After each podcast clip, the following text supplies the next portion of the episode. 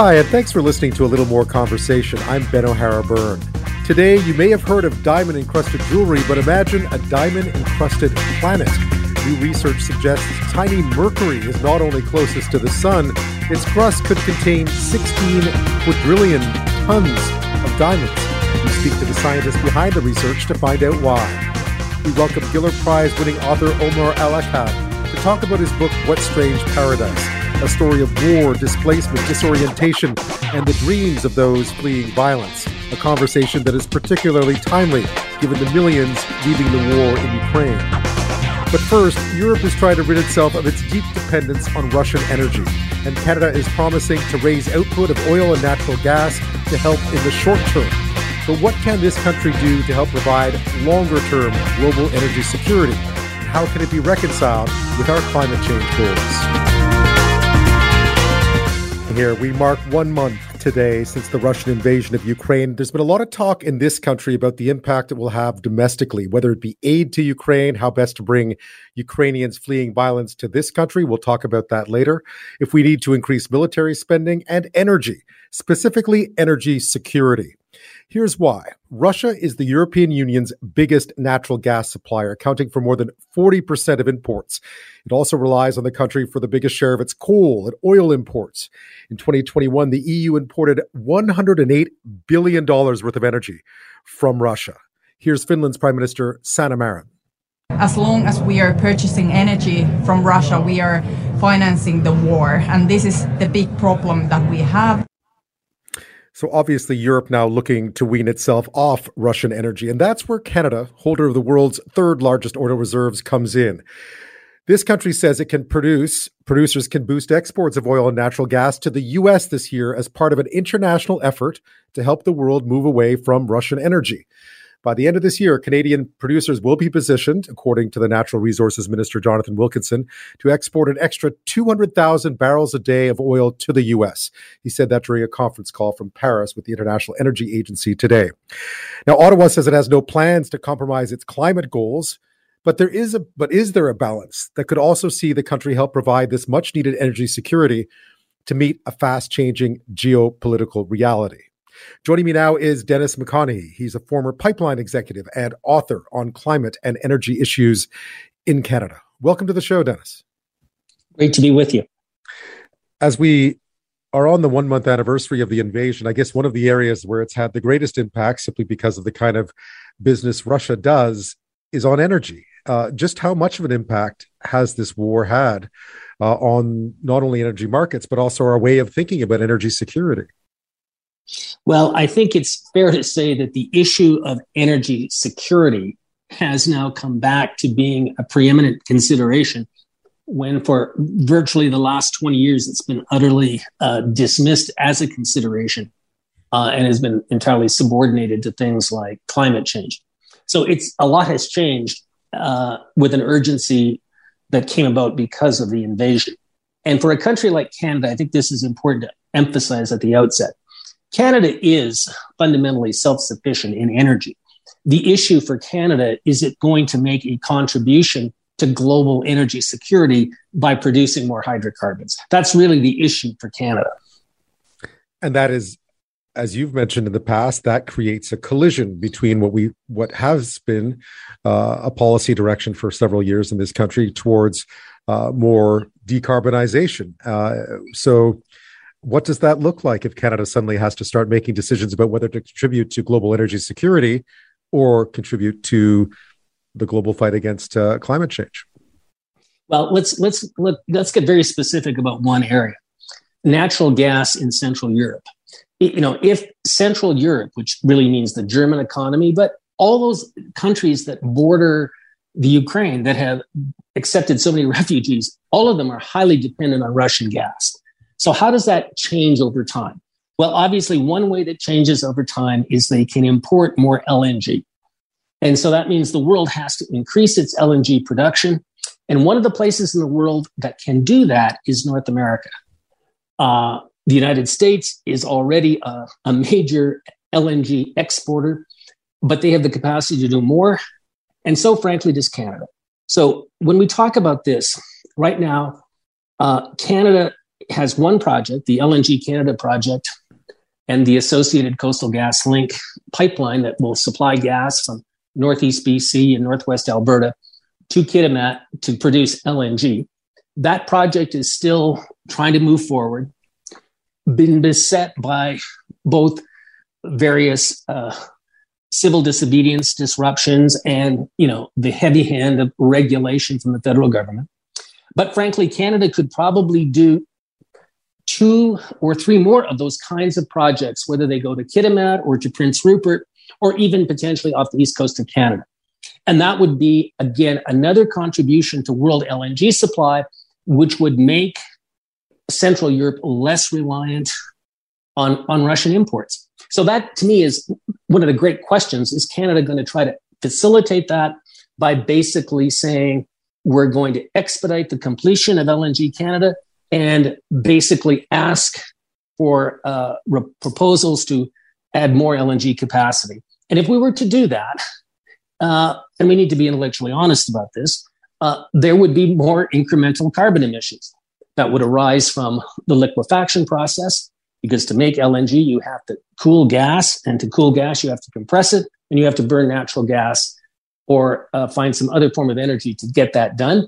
Those are incremental emissions. And there are some methane emissions related to incremental gas and gas transmission. So, right. you know, Canada would have incremental carbon emissions um, that would run counter to the current pledges Canada has made under the Paris Accord.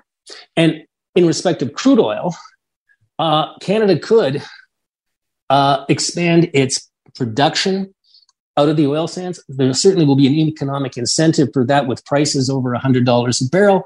The question is, without more pipeline capacity, how are we going to get that out? So it begs the question again of making TMX a national priority to get it completed more quickly. And of course, the age old question of having the Biden administration reverse itself on KXL just for listeners to put this into context, uh, Europe gets 40% of its natural gas from Russia, gets about 25% of its crude oil exports from Russia. And they've set a very ambitious timetable to try to wean them off that dependence uh, because ultimately um, it puts money in Russia's coffers and has for many, many, many years. But as, as you were pointing out, I mean, Canada's opportunity here to enhance to use a word that I never like to use, but to enhance global energy security is simply to provide more, say, LNG into the global market. So if we produce it out west and send it to Asia, you're you're providing energy security because you're allowing uh, you're allowing other countries to buy from elsewhere. That's how it works. That's how the that's how Canada can help global energy security up to uh, ultimately. Yes, you have it absolutely right. Like Canadian LNG supply will physically go to places like South Korea and northern China because that transportation route is actually a relatively close one in LNG terms. And it will enable other LNG sources in Africa, particularly North Africa, to get to Central Europe. And the overall system is better optimized. But the point is that if North America starts producing more LNG, there is more available that can displace Russian gas and keep the cost of LNG uh, supply in total to uh, Central Europe more affordable and still provide the fundamental economics to get these projects uh, in to be economic for places like the United States and Canada.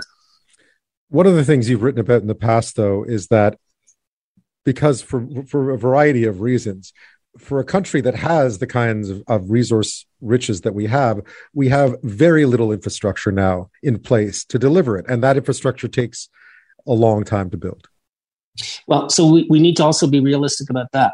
Our contribution to, to world LNG markets is at best uh, two to five years away, somewhere in that time frame. Like maybe we can get LNG Canada online within at the outer edge of two years, and these other kinds of projects will probably come into the market five years. But the point is, once you go down that path, you are fundamentally uh, putting more uh, leverage into the hands of you know, the West vis-a-vis Russia than if we don't embark on that. And if we don't, uh, Central Europe is going to be more vulnerable. And the, you know, the basic dynamic of what uh, has been tolerated out of Russia just gets more um, uh, is just prolonged. So either this country seizes this opportunity Uh, and to do that, it's going to have to adjust to some degree its climate ambitions. Which brings me to my next point, which we'll get to right after this. I'm speaking with Dennis McConaghy, a former pipeline executive and author on climate and energy issues in Canada. We will talk about the politics of all this because at the end of the day, the politics matters. That's after this. I'm back with Dennis McConaghy, a former pipeline executive and an author on climate and energy issues in Canada. We've been talking about the invasion of Ukraine, uh, certainly a move on the part of Europe to wean itself quite quickly or as fast as it can off Russian energy imports, on which it is heavily dependent, uh, and certainly something that gives provides a huge amount of money to Russia itself, um, and where Canada fits in in all this. So, if I hear you right, there is a political reckoning now to be had. Probably one the Liberal government didn't want to have to make this quickly or at all. Um, but we're faced now with the very real question of energy security uh, versus the very, or perhaps alongside the very real commitments we've made to fight climate change. Uh, politically, where does the, where do you think this goes, and what do politicians need to be talking about? Well, uh, I'll be very straightforward on this. I think it is going to be very difficult for the Trudeau government, even more so after its coalition with the NDP, but just as difficult for the Biden administration to entirely embrace uh, the notion of energy security justifying expanded hydrocarbon production. And, and what this really gets to in within these governments is their preparedness to accept increased hydrocarbon production, less regulatory constraint on realizing that production, and giving the assurance to people who are going to invest that you know those investments are not going to be disrupted over time. So to the extent that energy security matters now and that our ambitions on dealing with climate have to modify, I think this is a very difficult challenge for governments of the orientation of Biden and Trudeau. I mean, that's just being honest about the reality of where we find ourselves. And yet we saw the German government, um, you know, with with Greens in power with them, make a very serious commitment about energy independence. I mean, they don't produce energy, but clearly they're they're looking. You know, there there must be a conversation to be had somewhere because countries in Europe, such as Germany, heavily reliant on Russia, are starting to say, "Listen, we need the energy security now."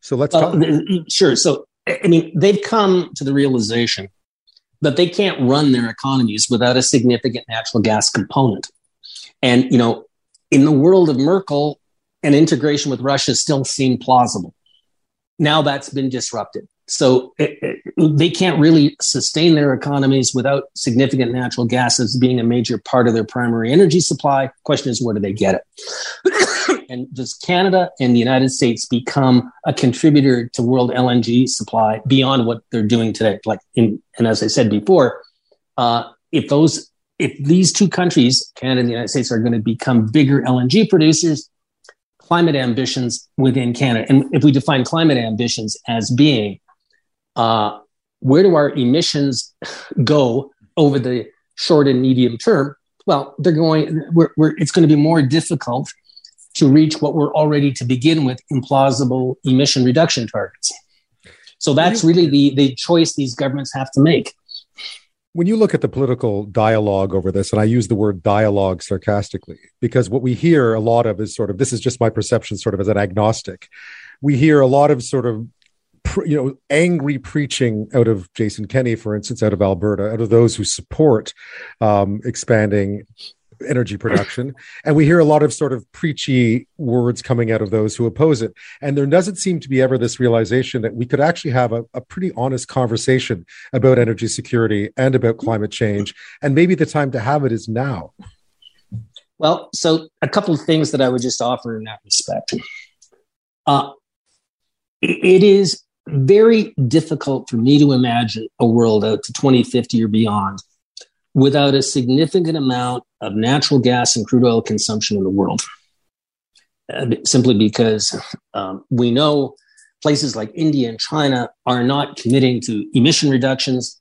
We also know that it is very difficult uh, to not be using natural gas for not just to make world fertilizer, which is going to become even more necessary when you know the world's going to try to avoid a massive food crisis, uh, it's very hard to make fertilizer without reforming natural gas. Likewise, it's very hard to cope with increasing amounts of renewables in energy in electricity grids without having natural gas available to balance out the, the, the reality of intermittency. So it's very hard for me to imagine a world where crude oil, and again, for crude oil, it's very hard to substitute it for petrochemicals, which are like omnipresent in our economy, and fuels we use for mobility. Very hard to substitute those things. So, in a world that I don't really think can do without hydrocarbons, we need to have more realistic emission targets and carbon policies than simply saying we're going to try to meet 1.5C by decarbonizing. Rather, I think we have to have a balanced approach which says we're primarily going to rely on carbon pricing to incent lower carbon emission technologies while at the same time not eliminating hydrocarbons. And, and that really speaks to the G7 taking the lead in a different approach to uh, global climate change than what the UN process has directed us to. I mean, that's what I think would be a constructive way forward if we had the political leadership that could do that. For the time being, an extra 200,000 barrels a day. I gather the uh, the uh, Jonathan Wilkinson was in Paris today, so we are making some small commitments, but it feels like we're a long way from adding a whole well, lot to this. Th- so th- that, that's yeah. on the crude oil side. So right. you know, at hundred dollars a barrel, people should understand uh, getting an extra two or three hundred thousand barrels into the market over the next twenty four months. I think is entirely possible. Yep. The question is, uh, could Canada get not just 300, but up to an incremental million and fill up an X case, uh, you know, a KXL pipeline, for instance? Uh, that that's like still possible if there was the will to do it. Uh, but as I've said before, I think the real the real choice for Canada, as much as anything, lies on the natural gas LNG side, as it does in you know the incremental expansions on on, on our oil sands. We'll leave it at that. Thank you so much. Lots to think about. I think this will be a discussion we'll be having for uh, quite a while. quite a while. Thanks coming. so much for having me. Thank you. I appreciate it. Yes, diamonds may be forever, or in the case of our next story, about 4 billion years old. As the closest planet to the sun, Mercury is certainly a fascinating spot and not one we know a whole lot about. Its days are long, its years are short, daytime temps reach 426 degrees Celsius, at night with no atmosphere. It plummets to below 179 below zero. And just to make it a little more remarkable, New research shows that the tiny planet's crust could contain, get this, 16 quadrillion tons of diamonds. 16 quadrillion tons of diamonds. How could that possibly be? To explain is the scientist behind that very research. Kevin Cannon is an assistant professor of geology and geological engineering, as well as space resources with the Colorado School of Mines. Kevin, welcome to the show. Thanks so much for being here. Thank you. Great to be here. It does make for an astounding headline. Obviously, you found that but maybe one third of Mercury's surface could be a diamond crust. Uh, that sounds remarkable. How is that? Yeah, so uh, recent work from NASA's MESSENGER mission uh, has shown us that a good fraction of Mercury's surface is covered with this mysterious dark material. And the leading hypothesis is that that material is actually graphite. Um, that's the same material that makes up uh, pencil. It's replaced pencil lead uh, as, as a, a, writing utensil. Right. Um, and this is believed to have formed very early on in Mercury's history. Uh, that when Mercury was uh, completely molten, that this graphite crystallized and floated to the surface to form Mercury's first crust. Uh, the material has since been worked into the uh, volcanic material that's been erupted, and so it's been diluted um, but what we think is that some of that graphite in that original crust has been transformed into diamond through the intense shock from impacting asteroids and comets. Because I gather Mercury uh, looks a bit like our moon. It's quite cratered and it does get hit a lot. Is that right? Yes, that's right. So, very early on in the solar system, four to three billion years ago, uh, the rate that asteroids and comets were hitting the planets was much higher uh, orders of magnitude higher than at present. And so if you look at the surface of Mercury or the moon, really all you see are successive generations of impact craters uh, that have formed over time. Now, not to get too into you know how diamonds are formed, but essentially that's exactly how they are formed under that intense pressure, right? Yes. So on Earth, uh, we have diamonds that have mostly formed uh, deep in the mantle, uh, just from the crushing pressure of all the rocks sitting on top of them.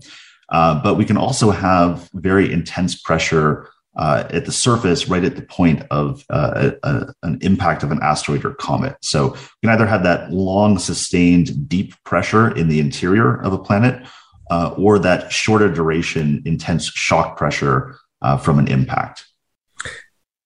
I gather, though, from from what's been written and how your research was covered, um, that the diamonds, when you talk about the diamond crust of Mercury, you're not necessarily talking about what you might see at Tiffany's. That's right. We're not talking about the the large, clear uh, gemstones that you could cut into to jewelry. Uh, these are probably very fine grained.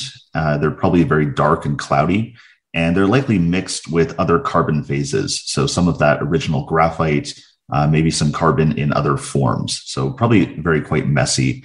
And what we're suggesting is not that you know the entire surface is is covered in pure diamonds. Uh, it's probably only a, a, small fraction, maybe one or two percent, in these particular terrains, uh, the, this, these dark terrains that cover Mercury's uh, surface. So it's not glittering in this. It wouldn't glitter like a diamond you might expect, but it is. I mean, still 16 quadrillion tons. Is that was was that the number that uh, that was estimated? Yeah, so that's based on some computer modeling. Um, just taking some assumptions about how thick this initial layer of graphite might have been, uh, and then looking at how many craters have impacted Mercury uh, and how much of that might have been turned into diamond. And so that's an estimate for the entire crust uh, of Mercury. Most of that is, is going to be buried uh, quite deep, up to kilometers beneath the surface. Uh, but yes, that's what our, our models uh, are predicting. If you're just tuning in to a little more conversation, I'm speaking with Kevin Cannon, Assistant Professor of Geology and Geological Engineering and Space Resources with the Colorado School of Mines. We're talking about his research showing that uh, a good chunk of Mercury's crust could, in fact, be uh, crusted with diamonds. Sounds remarkable. Um, one of the things that science fiction has always leaned on quite a lot is space mining. So, in this case, would those diamonds I mean, first of all, would it be economical or even reasonable to try and mine them, but also is it even feasible? Yeah, so Mercury is very tough to to get to and to orbit around and land on. Um, so that's really why we've only seen, for the most part, uh, spacecraft that have flown by Mercury. Uh, and then recently, we've had some that have gone into orbit around that planet. Um, but we haven't yet gotten to the point where we've even landed on the surface. So that would be the first step to uh, eventual mining. You need to get down to the surface. Uh, there are people talking about uh, proposals to do that with with future missions. Um, but yeah, certainly at, at the Colorado School of Mines here, we have an entire program in space resources. Uh, of course, this sounds very futuristic, but there's a lot of work uh, being done in the near term, uh, particularly focused on Moon, Mars, and asteroids. Uh, but eventually, one day, Mercury might uh, might come into the conversation. I don't know that these diamonds would be necessarily economic, as we talked about. They're not really uh, you know, gemstone quality, uh, likely. Uh, but you know, maybe as a bulk bulk source of carbon, uh, there's also a good use of diamonds. Most diamonds are used in industry as as an abrasive, and so perhaps uh, you know these could find a use uh, for that application. I understand there is, in fact, a European Space Agency initiative to once again travel to Mercury. Will that allow you to find out anything more about about this research you're doing? Yes. So NASA had their messenger mission uh, to Mercury, and uh, ESA is following up with a mission called Bepi Colombo uh, that's going to be reaching Mercury in a few years. And it has a complementary set of instruments. Uh, it has some different instruments than were on uh, NASA's messenger mission. Uh, and one of those in particular is a, a type of infrared camera uh, that allows you to see a, a different variety of minerals uh, than the instruments on the messenger mission. And so it's possible that uh, if there is this small fraction of, of diamond in, some of the surface material, uh, that those would actually show up, that they could be detected uh, with this Bepi Colombo mission. You've also mentioned that that in fact there are other planets where diamonds could be even more prevalent that you've been, I, I, I imagine, either looking at or at least contemplating. That's right. So what has been a really a revolution in the last 20 30 years is the discovery and now characterization of planets in other solar systems, the exoplanets. Uh, there was an announcement recently this week that I think the total is up to 5,000 uh, confirmed extra extrasolar planets. And some of those planets formed in unique solar systems where maybe there was even more carbon around than there was in our solar system. And people have talked about the potential for carbon exoplanets. So, uh, if those planets exist, if, if there are planets that are uh, made with uh, much more carbon than, than the, those in our solar system, uh, then this process of, of turning some of that into diamonds, uh, turning graphite into diamond, could also happen on those other those exoplanets. I mean, it's it, the work obviously you do in space exploration, or at least in space mining, is is fascinating. In terms of where we're at with that right now, how close are we to, in, you know, within the realm of the possible? How close are we to actually mining on space, and what is it that we would be looking for and finding that could complement what's done here on Earth? Yeah, I think it's definitely a lot closer than most people would realize. Um, what's going to be happening over the next few years are some demonstration missions. So, uh, NASA has a program called CLPS, that's the Commercial Lunar Payload Services, uh, where they've contracted with a bunch of companies developing uh, small, low cost lunar landers. And so, there's going to be a lot of payloads on those landers for science, but also some payloads uh, doing proof of concept work and testing the type of technology uh, that we would want to actually extract resources. Uh, we also have missions like NASA's Viper mission uh, that's going to be prospecting for water ice at the poles of the moon. Uh, so I think those are some of the early applications uh, is looking at uh, water either on the moon or asteroids. Uh, and then also building materials. So all the planets that we know are covered in broken up rock and soil. And there are a lot of proposals to turn that material into structures, things like 3D printing habitats and so on. So I think those are some of the near term opportunities, uh, looking for water that could be turned into propellant, uh, and then also building materials.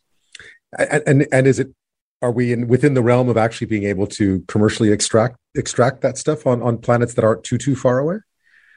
I think so. I think what we're seeing now is some of the larger companies with a lot more capital. So, uh, Blue Origin and SpaceX, they're really moving ahead. Uh, Blue Origin has been hiring a lot of people to uh, to work on space resources. They've purchased a company called Honeybee Robotics recently, who do uh, really fantastic work on robotic systems and have a lot of interest in drilling and excavation. So I think we are getting quite close, um, and I think it's just going to be a matter of uh, getting the the capital and the uh, getting the government buy-in uh, to push this over the edge. For the time being, though, a fascinating story about the diamond crusts of Mercury. Are you going to do any more? Are you continuing this research? Yeah. So what was presented recently at a, at a conference was were some early results, and so I'm definitely going to uh, continue to flesh those out and hopefully uh, have this submitted as a peer reviewed publication in the near future. Well, Kevin Cannon, thank you so much for your time and your information. A fascinating field of study. Thank you very much. Well, the huge number of people escaping the fighting in Ukraine is a reminder of all those displaced by wars of the past and those still ongoing, including Syria, where more than 6.7 million people have fled since 2011. Author Omar El Akkad is a former Globe and Mail reporter who's covered stories around the world, including in Afghanistan, where we met.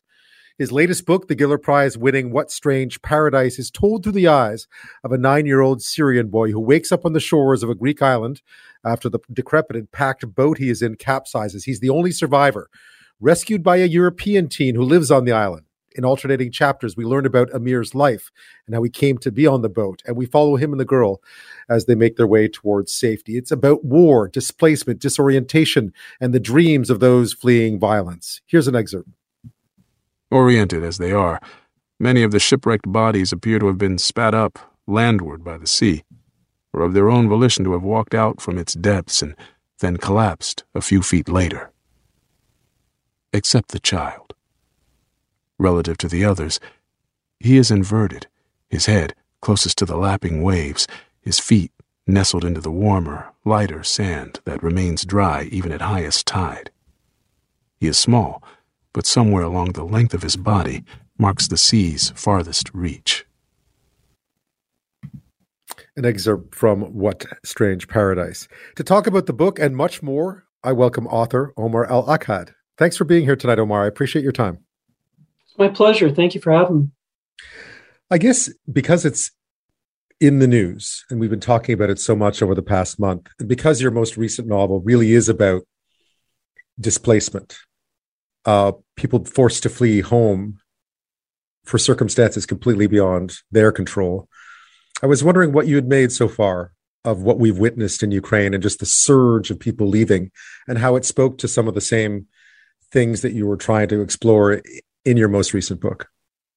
I think one of the difficulties of writing the kind of stories that I write, and this isn't to say that I write them well or that I've succeeded in anything I intended, just I tend to write actively political books. And I think all novels are political. They're either political by virtue of their active space or their negative space, what they choose to talk about or what they feel comfortable ignoring. And because I write actively political books, they tend to have a very bumpy relationship with the present. So, you know, when I wrote American War, I didn't know that Trump was going to be running for office. I didn't know that the book would come out in that moment and be read a certain way as a result. And obviously, when I wrote What Strange Paradise, I didn't know that we would be talking about Russia invading Ukraine. So I'm not, uh, I don't have a crystal ball. Um, nonetheless, the book is always read in the light of the moment. And I think for me, one of the difficulties is that we live in a kind of society where it's very easy to conflate the individual and the systemic. You know, on an individual level, you are watching human beings undergo immense misery and, and a massive refugee exodus. on a systemic level, you can see that the reaction, particularly in the West, particularly in Europe, and to a lesser extent, North America, the reaction to these human beings is fundamentally different than the reaction to refugees who happen to have darker skin or come from a different part of the world or be easier to be termed as other. And so that is not the fault of the human beings who are seeking refuge.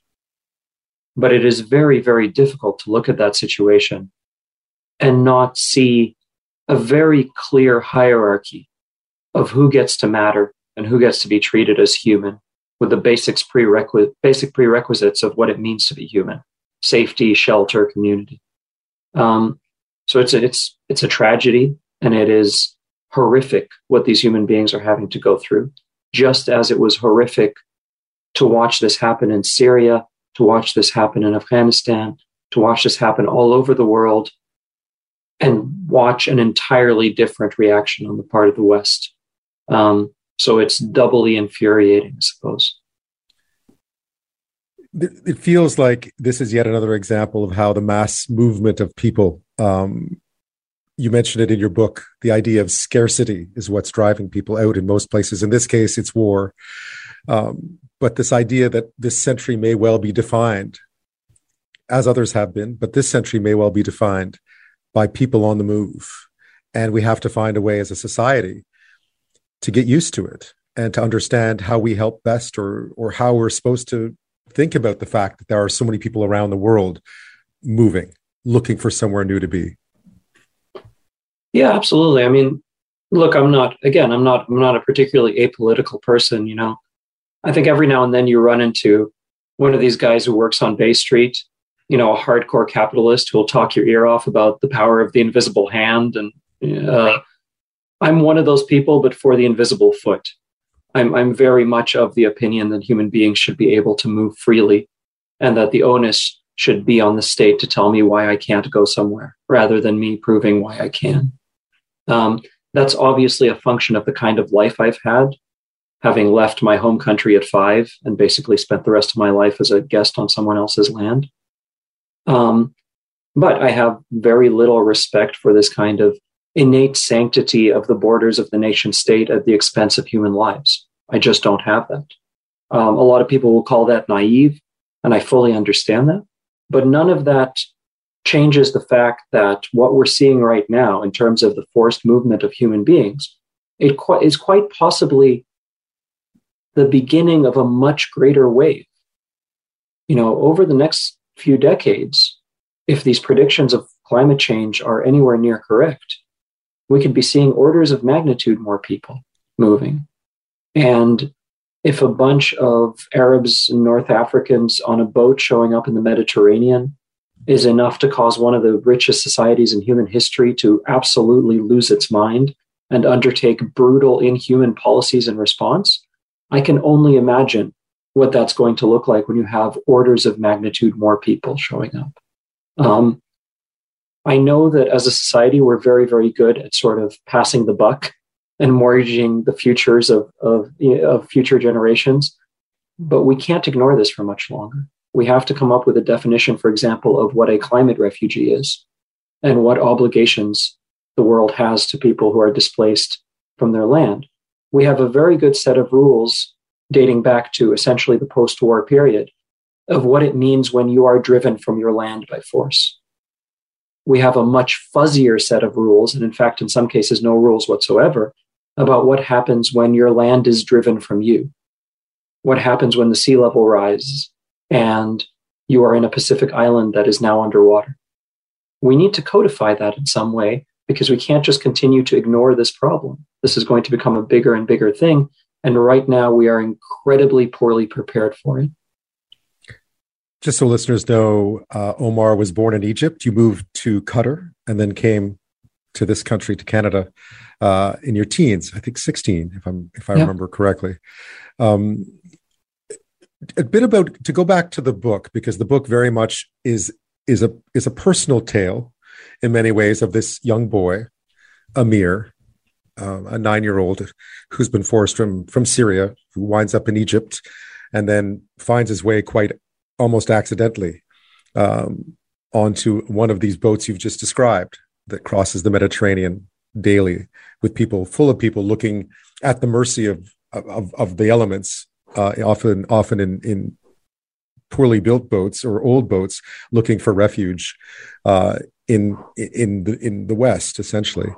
What motivated you? I mean, what was the inspiration specifically to write this story, and why did you think it needed to be told?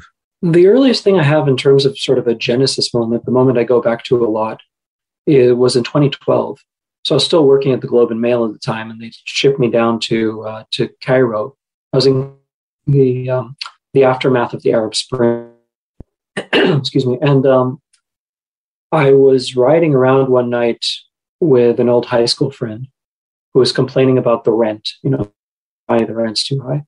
It's the most universal thing in the world to complain about. Um, and at one point, I asked, "Okay, so what's what's the rent for an apartment in your building, for example?" He said, uh, Well, do you mean the locals' price or do you mean the Syrians' price? And I said, Well, what the hell is the Syrians' price? What are you talking about? And he said, Well, we've had this influx of people show up here recently. Charge them three times as much. I mean, what are they going to do? Go somewhere else? And it quickly became clear that this wasn't just a rent thing. You know, you go down to um, the fruit and vegetable vendor down the street, and as soon as you open your mouth, they can tell from your accent that you're not from here. They put two and two together. They realize they can gouge you. And this isn't like a faraway place. I mean, Egypt and Syria for a while were the same country. Um, so it's not like you're looking at someone from, from far away. This is someone who is very, very close to you. And nonetheless, the casualness of that cruelty, just how easy it was to exploit the most vulnerable, was the instigating moment when I, you know, whenever I think of a question that I can't find an answer to, but it also makes me quite angry. That's when I retreat into fiction. Uh, fiction for me is where to sit with, with these kinds of questions. And so that's when I started sketching out ideas of, of how to talk about something like this and how to think about something like this. And it took the better part of 10 years off and on to, to sort of um, put it together. And during the writing process, um, was, you know, a lot of the writing took place during the height of the uh, what they call the refugee crisis, um, and you were constantly seeing news stories, these horrific accounts of what was happening to people trying to make this journey. That all of these accounts was show up wrapped in a bubble of outrage. How could we let this happen? How could we let this happen? Last for about 24 hours. And then everybody would move to be outraged by the next thing. And so I think one of the things that novels do quite well is that they allow you to dwell. I wanted to do, I wanted to dwell on this. That was the instigating moment. That was back in, in 2012. I'm speaking with Omar El Akkad, author of the What Strange Paradise, the winner of the 2021 Scotiabank Giller Prize. We'll be back with more from Omar after. The- I'm speaking with Omar El Akkad, the author of What Strange Paradise, the winner of the 2021 Scotiabank Giller Prize, a novel that follows a young Syrian boy who washes up on shore after the boat he's in with many other people seeking refuge in Greece at the time, uh, coming over from Egypt, sinks or capsizes, and he winds up on the beach, and it follows his journey uh, as he tries to escape or essentially find a new on his own. And he befriends a young woman, befriends him, a young woman who's not from Greece but is also European. What was the when you were trying to describe the friendship between these two main characters in your book?